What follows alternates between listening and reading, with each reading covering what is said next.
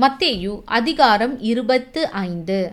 அப்பொழுது பரலோக ராஜ்யம் தங்கள் தீவட்டிகளை பிடித்துக்கொண்டு மணவாளனுக்கு எதிர்கொண்டு போக புறப்பட்ட பத்து கன்னிகைகளுக்கு ஒப்பாயிருக்கும். அவர்களில் ஐந்து பேர் புத்தியுள்ளவர்களும் ஐந்து பேர் புத்தி இல்லாதவர்களுமாயிருந்தார்கள் புத்தி இல்லாதவர்கள் தங்கள் தீவட்டிகளை எடுத்துக்கொண்டு போனார்கள். எண்ணெயையோ கூட கொண்டு போகவில்லை. புத்தியுள்ளவர்கள் தங்கள் தீவெட்டிகளோடும் கூட தங்கள் பாத்திரங்களில் எண்ணெயையும் கொண்டு போனார்கள். மணவாளன் வர தாமதித்த போது அவர்கள் எல்லாரும் நித்திரை மயக்கமடைந்து தூங்கிவிட்டார்கள். நடு ராத்திரியிலே இதோ மணவாளன் வருகிறார். அவருக்கு எதிர்கொண்டு போக புறப்படுங்கள் என்கிற சத்தம் உண்டாயிற்று. அப்பொழுது அந்த கன்னிகைகள் எல்லாரும் எழுந்திருந்து தங்கள் தீவெட்டிகளை ஆயத்தப்படுத்தினார்கள். புத்தி இல்லாதவர்கள் புத்தியுள்ளவர்களை நோக்கி உங்கள் எண்ணெயில் எங்களுக்கு கொஞ்சம் கொடுங்கள் எங்கள் தீவெட்டிகள் அணைந்து போகிறதே என்றார்கள். புத்தியுள்ளவர்கள் பிரதியுத்தரமாக அப்படியல்ல எங்களுக்கும் உங்களுக்கும் போதாமல் இராதபடி நீங்கள் விற்கிறவர்களிடத்திற்கு போய் உங்களுக்காக வாங்கிக் கொள்ளுங்கள் என்றார்கள். அப்படியே அவர்கள் வாங்க போனபோது மணவாளன் வந்துவிட்டார். ஆயத்தமாயிருந்தவர்கள் அவரோடு கூட கல்யாண வீட்டிற்குள் பிரவேசித்தார்கள். கதவும் அடைக்கப்பட்டது. பின்பு மற்ற கன்னிகைகளும் வந்து ஆண்டவரே ஆண்டவரே எங்களுக்கு திறக்க வேண்டும் என்றார்கள். அதற்கு அவர் உங்களை அறியேன் என்று மெய்யாகவே உங்களுக்கு சொல்லுகிறேன் என்றார். மனுஷகுமாரன் வரும் நாளையாவது நாழிகையாவது நீங்கள் அறியாதிருக்கிறபடியால் விழித்திருங்கள். அன்றியும் பரலோக ராஜ்யம் புறதேசத்துக்கு பிரயாணமாய் போகிற ஒரு மனுஷன் தன் ஊழியக்காரரை அழைத்து தன் ஆஸ்திகளை அவர்கள் வசமாய் ஒப்பு கொடுத்தது போல் இருக்கிறது. அவனவனுடைய திறமைக்கு தக்கதாக ஒருவனிடத்தில் ஐந்து தாளந்தும் ஒருவனிடத்தில் இரண்டு தாளந்தும் ஒருவனிடத்தில் ஒரு தாளந்துமாக கொடுத்து உடனே பிரயாணப்பட்டு போனான். ஐந்து தாளந்தை வாங்கினவன் போய் அவைகளை கொண்டு வியாபாரம் பண்ணி வேறு ஐந்து தாளந்தை சம்பாதித்தான். அப்படியே இரண்டு தாளந்தை வாங்கினவனும் வேறு இரண்டு தாளந்தை சம்பாதித்தான். ஒரு தாளந்தை வாங்கினவனோ போய் நிலத்தை தோண்டி தன் எஜமானுடைய பணத்தை புதைத்து வைத்தான். வெகு காலமான பின்பு அந்த ஊழியக்காரருடைய எஜமான் திரும்பி வந்து அவர்களிடத்தில் கணக்கு கேட்டான். அப்பொழுது ஐந்து தாளந்தை வாங்கினவன் வேறு ஐந்து தாளந்தை கொண்டு வந்து ஆண்டவனே ஐந்து தாளந்தை என்னிடத்தில் ஒப்புவித்தேரே அவைகளை கொண்டு இதோ வேறு ஐந்து தாளந்தை சம்பாதித்தேன் என்றான். அவனுடைய எஜமான் அவனை நோக்கி நல்லது உத்தமமும் உண்மையும் உள்ள ஊழியக்காரனே கொஞ்சத்திலே உண்மையாயிருந்தாய். அநேகத்தின் மேல் உன்னை அதிகாரியாக வைப்பேன். உன் எஜமானுடைய சந்தோஷத்திற்குள் பிரவேசி என்றான். இரண்டு தாளந்தை வாங்கினவனும் வந்து ஆண்டவனே இரண்டு தாளந்தை என்னிடத்தில் ஒப்புவித்தீரே.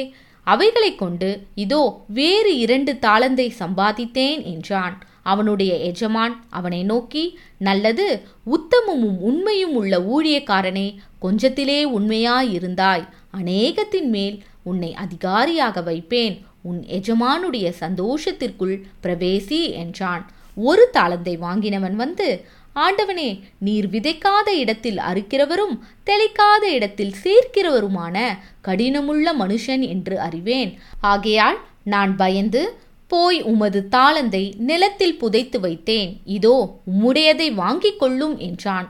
அவனுடைய எஜமான் பிரதியுத்தரமாக பொல்லாதவனும் சோம்பலுமான ஊழியக்காரனே நான் விதைக்காத இடத்தில் அறுக்கிறவன் என்றும் தெளிக்காத இடத்தில் சேர்க்கிறவன் என்றும் அறிந்திருந்தாயே.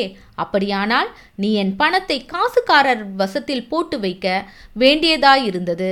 அப்பொழுது நான் வந்து என்னுடையதை வட்டியோட வாங்கிக் கொள்வேனே என்று சொல்லி அவனிடத்தில் இருக்கிற தாளந்தை எடுத்து பத்து தாளந்துள்ளவனுக்கு கொடுங்கள். உள்ளவன் எவனோ அவனுக்கு கொடுக்கப்படும் பரிபூரணமும் அடைவான். இல்லாதவனிடத்திலிருந்து உள்ளதும் எடுத்துக்கொள்ளப்படும். பிரயோஜனமற்ற ஊழியக்காரனாகிய இவனை புறம்பான இருளிலே தள்ளி போடுங்கள். அங்கே அழுகையும் பற்கடிப்பும் உண்டாயிருக்கும் என்றான். அன்றியும் மனுஷகுமாரன் தமது மகிமை பொருந்தினவராய் சகல பரிசுத்த தூதரோடும் கூட வரும்போது தமது மகிமையுள்ள சிங்காசனத்தின் மேல் வீற்றிருப்பார். அப்பொழுது சகல ஜனங்களும் அவருக்கு முன்பாக சேர்க்கப்படுவார்கள். மெய்ப்பனானவன் செம்மறி ஆடுகளையும் வெள்ளாடுகளையும் வெவ்வேறாக பிரிக்கிறது போல அவர்களை அவர் பிரித்து செம்மறி ஆடுகளை தமது வலது பக்கத்திலும் வெள்ளாடுகளை தமது இடது பக்கத்திலும் நிறுத்துவார். அப்பொழுது ராஜா தமது வலது பக்கத்தில் நிற்பவர்களை பார்த்து வாருங்கள் என் பிதாவினால் ஆசிர்வதிக்கப்பட்டவர்களே உலகம் உண்டானது முதல் உங்களுக்காக ஆயத்தம் பண்ணப்பட்டிருக்கிற ராஜ்யத்தை சுதந்திரித்துக் கொள்ளுங்கள். பசியாயிருந்தேன் எனக்கு போஜனம் கொடுத்தீர்கள். தாகமாயிருந்தேன். என் தாகத்தை தீர்த்தீர்கள். அந்நியனாயிருந்தேன். என்னை சேர்த்து கொண்டீர்கள். வஸ்திரமில்லாதிருந்தேன். எனக்கு வஸ்திரம் கொடுத்தீர்கள். வியாதியாயிருந்தேன். என்னை விசாரிக்க வந்தீர்கள். காவலில் இருந்தேன் என்னை பார்க்க வந்தீர்கள் என்பார். அப்பொழுது நீதிமான் அவருக்கு பிரதியுத்தரமாக ஆண்டவரே நாங்கள் எப்பொழுது உம்மை பசி உள்ளவராக கண்டு உமக்கு போஜனம் கொடுத்தோம்? எப்பொழுது உம்மை தாகம் உள்ளவராக கண்டு உம்முடைய தாகத்தை தீர்த்தோம்? எப்பொழுது உம்மை அன்னையராக கண்டு உம்மை சேர்த்து கொண்டோம்? எப்பொழுது உம்மை வஸ்திரம் இல்லாதவராக கண்டு உமக்கு வஸ்திரம் கொடுத்தோம்? எப்பொழுது உம்மை வியாதி உள்ளவராகவும் காவல் இருக்கிறவராகவும் கண்டு உம்மிடத்தில் வந்தோம் என்பார்கள். அதற்கு ராஜா பிரதியுத்தரமாக மிகவும் சிறியவராகிய என் சகோதரனான இவர்களில் ஒருவனுக்கு நீங்கள் எதை செய்தீர்களோ அதை எனக்கே செய்தீர்கள் என்று மெய்யாகவே உங்களுக்கு சொல்லுகிறேன் என்பார். அப்பொழுது இடது பக்கத்தில் நிற்பவர்களை பார்த்து அவர் சபிக்கப்பட்டவர்களே என்னை விட்டு பிசாசுக்காகவும் அவன் தூதர்களுக்காகவும் ஆயத்தம் பண்ணப்பட்டிருக்கிற நித்திய அக்கினியிலே போங்கள். பசியாயிருந்தேன் நீங்கள் எனக்கு போஜனம் கொடுக்கவில்லை. தாகமாயிருந்தேன் நீங்கள் என் தாகத்தை தீர்க்கவில்லை. அந்நியனாயிருந்தேன். நீங்கள் என்னை சேர்த்து கொள்ளவில்லை. வஸ்திரமில்லாதிருந்தேன். நீங்கள் எனக்கு வஸ்திரம் கொடுக்கவில்லை. வியாதி உள்ளவனாயும் காவல் அடைக்கப்பட்டவனாயும் இருந்தேன். நீங்கள் என்னை விசாரிக்கவில்லை என்பார். அப்பொழுது அவர்களும் அவருக்கு பிரதியுத்தரமாக ஆண்டவரே உம்மை பசி உள்ளவராகவும் தாகம் உள்ளவராகவும் அந்நியராகவும் வஸ்திரம் இல்லாதவராகவும் வியாதிப்பட்டவராகவும் காவல் அடைக்கப்பட்டவராகவும் நாங்கள் எப்பொழுது கண்டு உமக்கு உதவி செய்யாதிருந்தோம் என்பார்கள்.